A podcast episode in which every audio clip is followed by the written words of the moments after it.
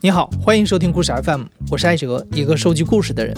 在这里，我们用你的声音讲述你的故事。每周一、三、五，咱们不见不散。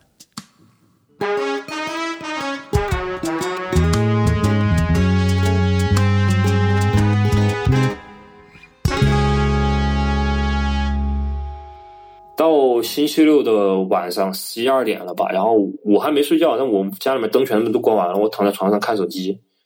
嗯，他就回来了嘛，回来了，卧室门一打开，我就这样躺着，他就说：“我跟你说一个事情。”我也不知道那时候就是可能男人的第六感吧。我其实当时心里面，我脑子就嗡的一下，我就觉得完了，肯定不是什么好事儿，可能是要跟我说出轨。但是结果我我没有完全没有想到他下面说的话，他说他喜欢上了一个人。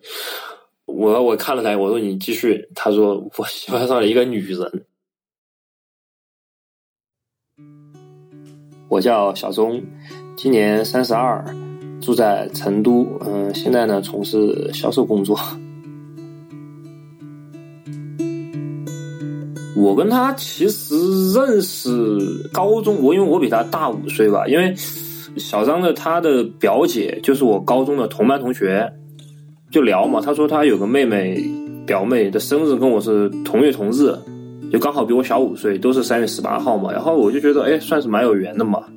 那个时候就还是用 QQ 的那个年代，就加了个 QQ，中间几年就没有怎么联系嘛。一一年的冬天的时候，那个小张他是去重庆上的大学，然后他来成都找他姐，他姐刚好就没有时间嘛，是工作，然后我那两天确实刚好有时间，他姐就说，那你能不能？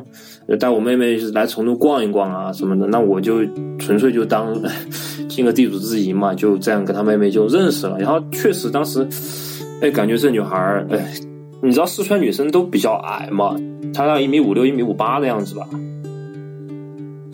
印象特别深。她那时候我们刚认识没多久，然后过马路。其实那个时候都不是很熟，不知道为什么他就他站在我后面，然后他就把头靠在我背上。我当时我还说我说哇这女孩怎么这么这么这么温柔这么可爱。然后我们后面在一起之后，我就问他我说你当时是是个什么情况啊？为什么要靠在我头上？他说我纯粹就是想避下雨而已。但是那个时候我就感觉好像就一下好像内心就被击中了的感觉，就是就是有一点那种。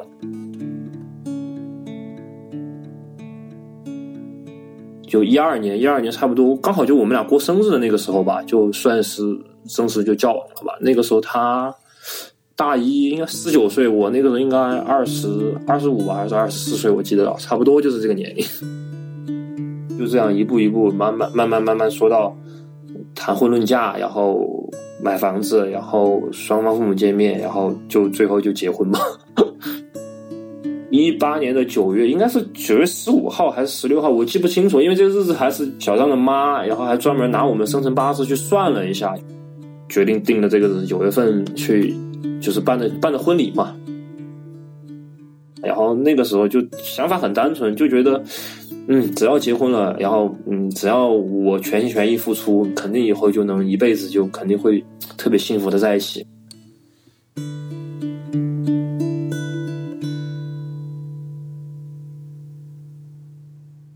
怎么说吧，我觉得真的就是以二零一九年春节为节点吧，一个分水岭。二零一九年春节之前，我觉得应该我们的婚姻生活能打个八十五分或者八十分吧。自从过了年之后，我感觉他整个人的状态就其实就急转直下，就不对了。他几乎每个周末就是星期五或者星期六的晚，他当时给我的理由是，他说跟同事聚餐嘛。我就很好奇，因为他们那公司也一个小的互联网公司，加起来总共十多个人、二十个人，不至于每周都要聚餐吧？我 我说你们这公司团队文化有点浓厚了，我但是我没有多想，后面就逐渐发展到，就是以前是可能比如说十一二点一两点，再到后面就逐渐演变成可能就通宵不回家。我们大概是六月份，他一九年六月份爆发的嘛，就是。彻底就摊牌。他前一天他跟我说他，他说他不回来，然后他跟我说什么，他第二天要去送一个什么朋友去机场，很早早班机嘛。我就心想说，你这朋友就我怎么问题？当然，我那时候其实都处于一直在吵架嘛，我觉得也不重要。OK，你不回来就不回来。到星期六的晚上十一二点了吧，然后我还没睡觉，但我家里面灯全部都关完了，我躺在床上看手机，嗯，他就回来了嘛，回来了，卧室门一打开，我就这样躺着，他就说：“我跟你说一个事情。”我也不知道那时候就是可能男人的第六感吧，我其实当时心里面我脑子就嗡的一下，我就觉得完了，肯定不是什么好事儿，可能是要跟我说出轨，但是结果我我没有完全没有想到他下面说的话，他说他喜欢上了一个人。我我看了他，我说你继续。他说我喜欢上了一个女人。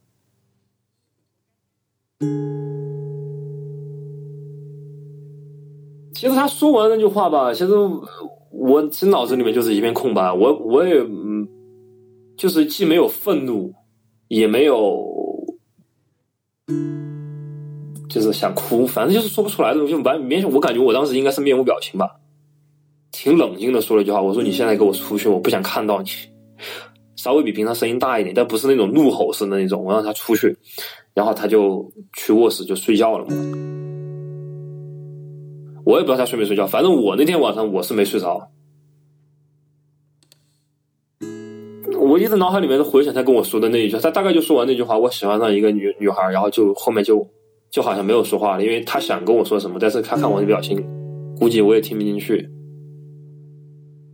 那一晚上基本上就就彻夜未眠吧，就那种感觉。第二天一整个白天吧，好像就也是那种就浑浑噩噩的状态，也也不知道是是是是怎么样了。反正我记得当天下午刚好我有个朋友过来找我，我们就去外面酒吧。其实我不怎么会喝酒，我的酒量就两瓶啤酒的量吧。然后我那天晚上就喝了两瓶啤酒，就把自己喝醉了。我记得。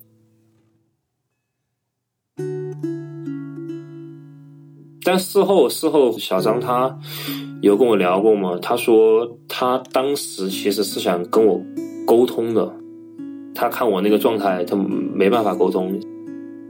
我也知道，可能如果我冷静下来跟你沟通，会是另外一个结果。但是我说，我作为一个正常的、普通的男人，我说我当下的那个选、那个、那个反应是是一个特别正常，而且是我觉得没有办法控制的一个反应。其实。出柜就其实包括就是 LGBT 这种事儿，我其实是百分之百我完全赞同的，因为我对 LGBT 这种事情我的认知哈，就我觉得你干你这种生活方式，你没有影响到别人，你又不违法，其实我觉得任何人其实生活方式都是 OK 的嘛，这个都没有什么就是一定的标准，对不对吧？现在这个社会，但是其实我最痛恨的就是他出轨。因为我其实是比较在乎忠诚这两这两个字的，因为我觉得这是婚姻的底线吧。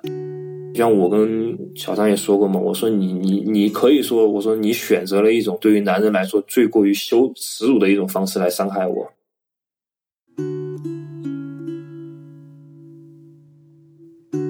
当然，他他跟那个人认识，好像也是跟我说是在一个朋友的聚会上认识的，但具体几月份、具体时间我都没有确认了。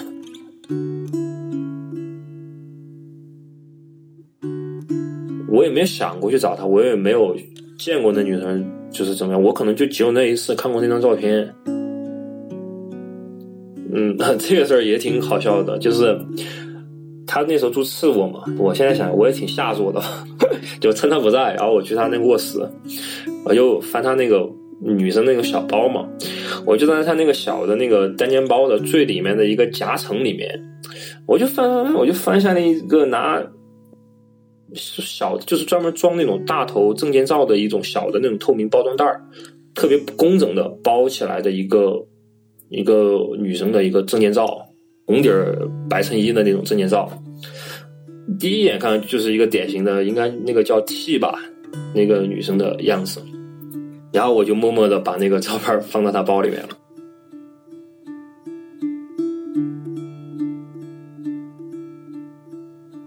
他跟我的说法是，他说我也不是说我一定就会跟这个女的在一起。他说我以后也有可能，万一再认识一个男的呢？他想去感受一下，他到底是男是女，他都想试一下。最后可能几年之后，他可能才能确定他到底是嗯，喜欢男生还是喜欢女生？我们有聊过这些问题啊，就是，嗯，他后面也会跟我讲，比如说为什么呃，就是说一个人只能有一个伴侣这样的话题。我当时还跟他说，我说你你赶快打住吧，这种话题不适合我们俩谈，什么什么之类的。就我其实我后面我跟他父母就发过一个很长的微信嘛，就是说我们俩走到今天这一步，我是要负一定责任的嘛。怎么说吧，我是一个比较资深直男的那种，就有点大男子主义吧。就是对他，就是我觉得我认为是对的，就一定是对的。可能你说的是出来一个方案，可能是我觉得我就就从内心我就不相信你就那种感觉。然后他一有一个什么新想法，我就老是怎么说吧，冷言相相讥吧。他是外国语大学毕业的嘛，他的朋友很多就是在。国外甚至有些在北上广深这种地方工作，他那时候就开玩笑说：“哎，我要我要是我以后要是去澳大利亚什么地方工作，你觉得 OK 吗？”然后我当下那时候的反应就是说些特别难听的话，就是说：“澳大利亚，你有没有搞错？你们想什么？你澳大利亚，我的房子都买了，在成都了，你还想去哪儿？你还干什么？你还想？你天能不能别这么作？这种就反正。”一上来就不是先说哎了解你为什么想有这样的想法，我没有，就是一上来就先冷言相相讥这种。所以吧，其实到后面他就是跟我说嘛，他就觉得他不想跟我交流，就觉得他说什么反正我都不相信他，我都觉得他在折腾。对我也其实也反思过这种情，确实就是像这种小的事情，一点一滴，一点一滴，在他看来就觉得。他已经跟我没办法交流了，他只能选择 另外一条路。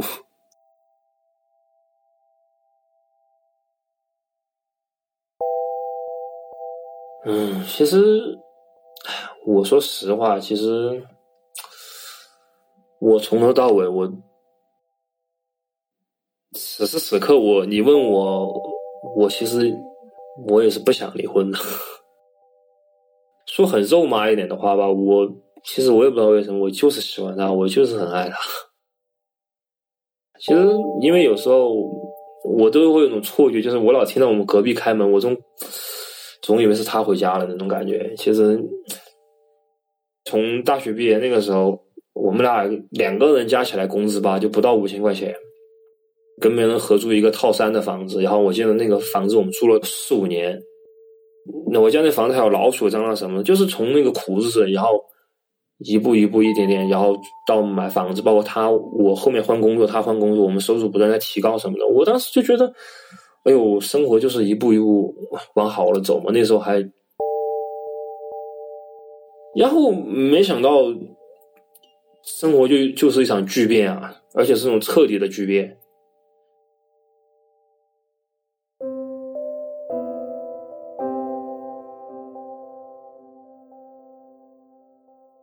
拖到最后，拖到九月十多号，其实那个那天也不是刻意选的，就是确实拖到那天也拖不可拖了。因为我也是，唉，怎么说吧，跟他谈了无数次，也没办法了，就也算是真的就是命中注定、机缘巧合吧。就 差不多就是结婚典礼的一周年的日子，然后我们俩去办了离婚手续。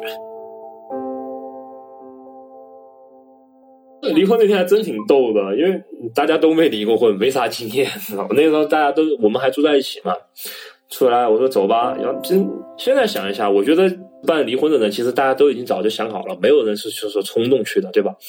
那时候都已经麻木了嘛，那就 OK。我说打车去吧，上了车打个滴滴，那师傅一看你们去哪儿？我说我们。我们一前一后坐的，所以说我说我们去民政局，他说哟，今天看来是个好日子，去民政局。我当时都想哭了，清楚多钱？大概车开了有几分钟吧，我转过去看他的时候，他其实就有点掉眼泪了嘛。其实我那个时候认为他是有点鳄鱼的眼泪，然后我全程也没有说话，然后到了民政局。人挺多的，没想到离婚登记处比结婚登记处人还多。等的过程当中，他就一直在那啜泣，也不是很大声。然后我就特别没心没肺的，我还跟他说：“我说你能不能别哭了？我说别人不知道的，对吧？外人看以为是我这男的把你怎么着，逼着你离婚的感觉似的。我说不是，离婚是你，你得偿所愿吗？今天，然后他还是不说话，他就还是在那哭。然后我就很无语啊，我就给我记得我给我一个朋友发了微信，我说他怎么哭了？然后我记得我朋友当时回了我一个微信，当时我在那结婚登记处给我笑出来，他说他就回了我一句话说：“你前妻不会是喜极而泣吧？” 就我以前看电视，我老觉得那民政局办离婚，人家会会一定会跟你说什么，哎呀，你们两个要想清楚啊，怎么劝一下，什么之类的。其实跟想象中完全都不一样。人家因为很忙，人家你离完了，人家下面还有一对等着呢，人家得抓紧办手续。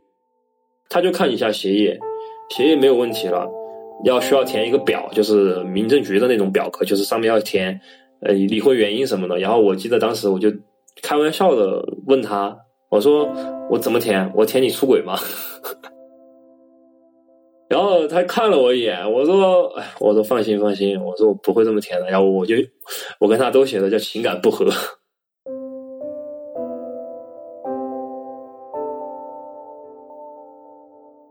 然后我记得特别清楚，是旁边一对。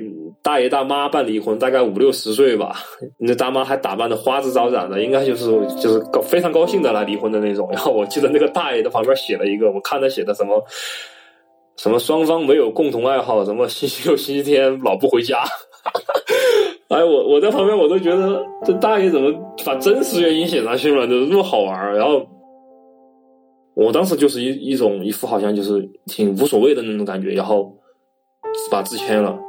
照片一交，当当章一盖，然后办下来手续可能就十多分钟，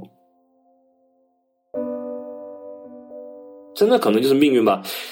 我们是就是结婚离婚都是在同一个民政局办的，然后我们办离婚的那个民政局的那个窗口，就是我们当年结婚的那个窗口，因为不知道怎么回事，他当年那个结婚的，现在就变成离婚的那个办办事的窗口，就是这样。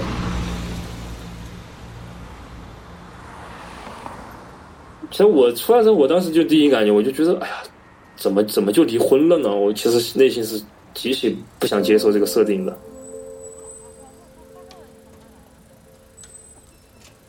那时候大概两三四点钟，他就说，要不我们就打个车回家吧。他说晚上我给你做点饭什么吃。我当时我也不知道为啥，我就特别自然的说，我说我说不用不用，我说我说还我还有点事，我要出去一下办个事。其实我没有什么事，我。他就打车走了，然后我在原地在那站了一会儿，我也不知道我要去哪儿，反正当时我就不想回家嘛，然后骑了个共享单车，就就随便骑骑骑骑，我也不知道骑到一个什么地方，一个河边吧，还是一个什么公园的什么地方，就有那种长椅，我就在那儿坐着，就漫无目的的那儿看了一会儿微博，看了一会儿什么 B 站之类的，刷了一些东西。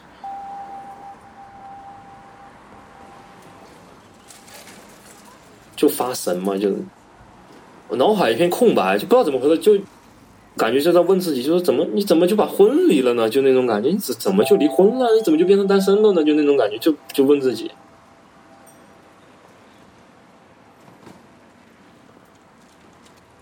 把手机一摊开，相册一打开，里面一百张里面照片里面大概有七八十张就是我和他的照片，就的比例是那么个比例，就看嘛。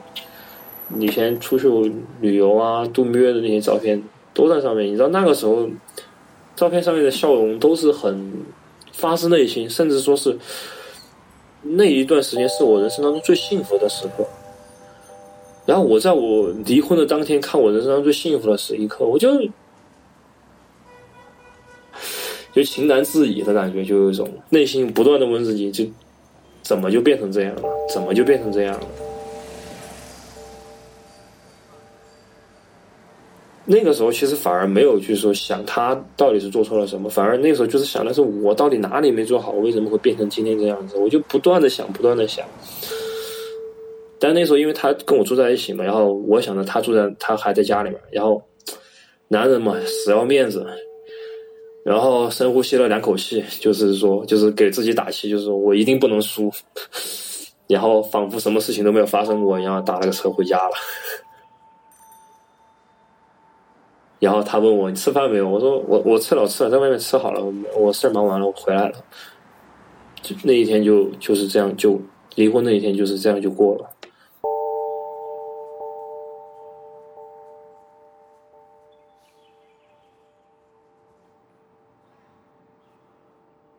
也是挺奇怪的。我跟他分离婚之后嘛，他没有搬出去，我们俩那时候还在一起住。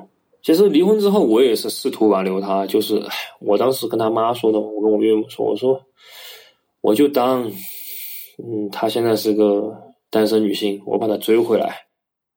那个时候反正就像当年对她一样嘛，她有时候下班半夜下班，然后什么家我就去公司接她嘛，凌晨一两点，然后她需要什么我都没事给她买点东西啊什么的嘛。但她那时候可能一个礼拜七天，大概有。三四天吧，可能就一半左右的时间跟那个人住在外面的，就是住在那个人的没有不回家的那种。有时候回来就是可能拿下换洗的衣服什么，就就又走了。其实我内心就是崩溃的嘛，就是被人家 玩了的感觉，就是我一个人个大傻子一样，就在这儿等着别人，结果人家 早就往前跑了。这我就跟小张说过嘛，我说如果没有出轨这件事，你告诉我你其实是女同什么的，我我完全支持你。甚至到其实我们离婚之后，我曾经陪他回过家一次，就是想帮他跟他父母解释他是女同这件事。我觉得国庆节之后吧，然后因为他其实他父母那时候离婚，虽然知道我们离婚了，他父母其实也不知道我们就真实的离婚的原因。然后我当时看他挺痛苦的，然后我就说这样。我说你如果不敢面对你父母，我回去陪你面对你父母。你告诉他们你真实的心里面的真实的想法，包括你跟那个人什么关系什么的，我陪你回去。然后他觉得 OK，结果回了家，小张这个人从小跟他父母交流呢，其实不像我跟我妈就会谈很深的那种话题，他们是传统家庭那种，反而就是不会谈的那么深。然后他。一回去，他爸以为我们好像要复合了那种感觉似的，他爸就特别粗暴的说什么，就是你一天就是那想东想西的，闲的无聊，回去生个孩子，我看你们一切都好了。我当时在旁边真的是苦笑。啊。我当天其实讲完我就想走了，他妈其实一直，我岳母一直想撮合我们俩，就说你留下来，留下来，我们吃个晚饭，然后我们一家人就一起吃火锅，又去吃火锅。吃火锅了，又在那儿说这些事情，然后他那个阿姨就说：“哎呀，我听说某某某的朋友谁谁谁两个人两口子离婚了，人家还住在一起，嗯，还挺甜蜜的，怎么怎么样？就说给我们听嘛，意思就是你们两个住在一起还是可以往下发展一下的。”然后那个阿姨在讲这个话的当下，我就看到我那个小张就在拿手机放在那个桌子底下跟那个人在发微信，然后我当时就是。就一种无名火吧，那种那种这种怎么说？就是怒从胆边生，恶恶向胆边生，怒从心中起的那种感觉。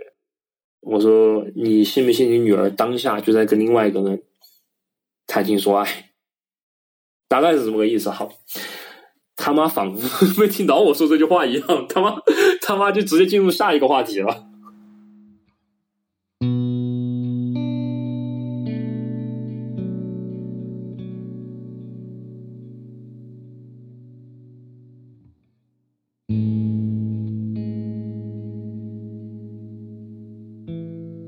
这中间这几个月，其实我都一直努力的追他对。你说这就是人生吧？我十一月底的时候，然后我的外婆就非常非常意外的就突然就就去世了，就是我们全家人在毫无准备的情况下，我外婆就去世了嘛。但是那时候家里面都不知道我前妻跟我离婚了嘛，我就把前妻，当然你必须得把她叫回来啊。然后因为我第二天我们外婆就要出嗯火化嘛，然后我们。那边我们就没有回家住，我们全家人十多个人，大概就住在就住在，呃，离殡仪馆附近的一个酒店里面。然后我跟我前妻住在一个房间，因为我外婆走的那天当天哈，就是全家人就大崩溃了。然后就当天的很多事情是我去去在处理，因为我当时是现场比较冷静，然后我扛了一天之后，其实我心也很累，然后我还得在我妈面前他们演戏，就是我。跟我前妻跟小张 OK 了，怎么怎么样？然后回了酒店房间，我记得那天晚上都十点多了吧，十一点多。然后我前妻跟我在在那个房间里面，然后我就抱着她，我就彻底崩溃了，因为就双重压力嘛，就是我一个是确实我跟她离婚了很难受，还有就外婆突然走了。我就抱着他，我就跟他说：“我说能不能给我个机会？我说我们俩再重新开始一下。我说我失去了我外婆，我不想再失去你了。”然后我就记得他特别冷漠的把我手甩开了，他就说了一句：“他说什么？你连你自己错在哪儿了你都不知道，你不可能再改过来了。”当时我因为哭完之后我很累，第二天早上大概我们六点钟就要起起床出发，我就躺在床上，我要我就感觉我要睡着了。在我反正我就记得，在我快要睡着的那一瞬间，我看到他在电脑上聊微信，应该是跟那个人聊，因为有说有笑的。当时那一瞬间，就是从那一瞬间吧，我对他就彻底的绝望了，就是那种感觉，就是我这么难受，然后你跟那个人。在离我两米的地方有说有笑。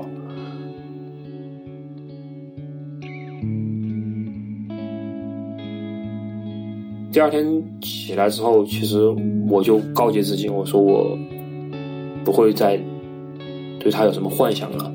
所以后面大概十一月初吧，他就搬出去了嘛。搬走之后，基本上我跟他就。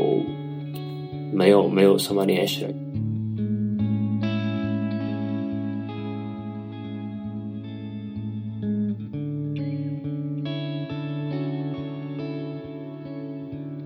我最开始是特别恨他，就离婚之后的那几个月吧。但是怎么说，今就刚好今年疫情的时候吧，因为我们一直都待在家里面嘛。就我一个男生，其实我泪点挺低的。然后疫情的时候吧，我就看那些。新闻啊，片子什么之类的，我就觉得，其实跟那些经历过生死的人来相比，或者是说这个世界上，其实我相信，就在我们两个讲话时刻讲话的同时，有很多人就经历着一些我们难以想象的痛苦。我觉得肯定是有的，对吧？跟他们相比，跟这些或者跟我们漫长的人生相比，我觉得我跟他这个事儿吧，就是一个片段，沧海一粟的感觉。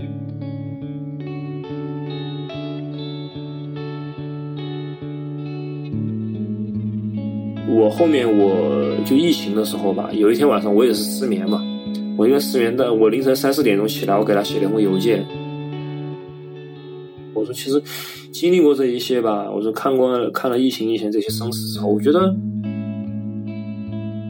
人生当中短暂的一个片段，我说我们俩其实通过这一段婚姻吧，都给对方上了一课，双方也互相也成长了一些，我觉得。应该去去看一看更远的地方，对吧？因为我那时候当时我记得当时写到刚好写到凌晨就早上八点钟，我一写我写完信，我我快写完的时候，我看了一眼窗外，太阳就出来了。我说我掀开窗帘，我就看见太阳都出来了。我说我们的人生应该也是这样吧，以后。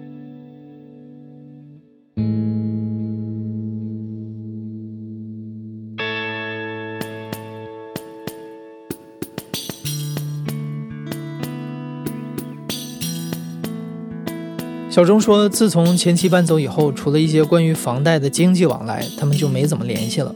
所以小钟也不知道前妻最终有没有和那个女生在一起。但小钟去年年底有了新的恋情。他说，他现在特别理解那些几十年相濡以沫的婚姻有多不容易，如何经营好一段亲密关系，如何在一段婚姻当中彼此磨合，他觉得自己要学习的还有很多。你现在正在收听的是《亲历者自述》的声音节目故事 FM，我是主播白哲。本期节目由梁科制作，声音设计彭涵。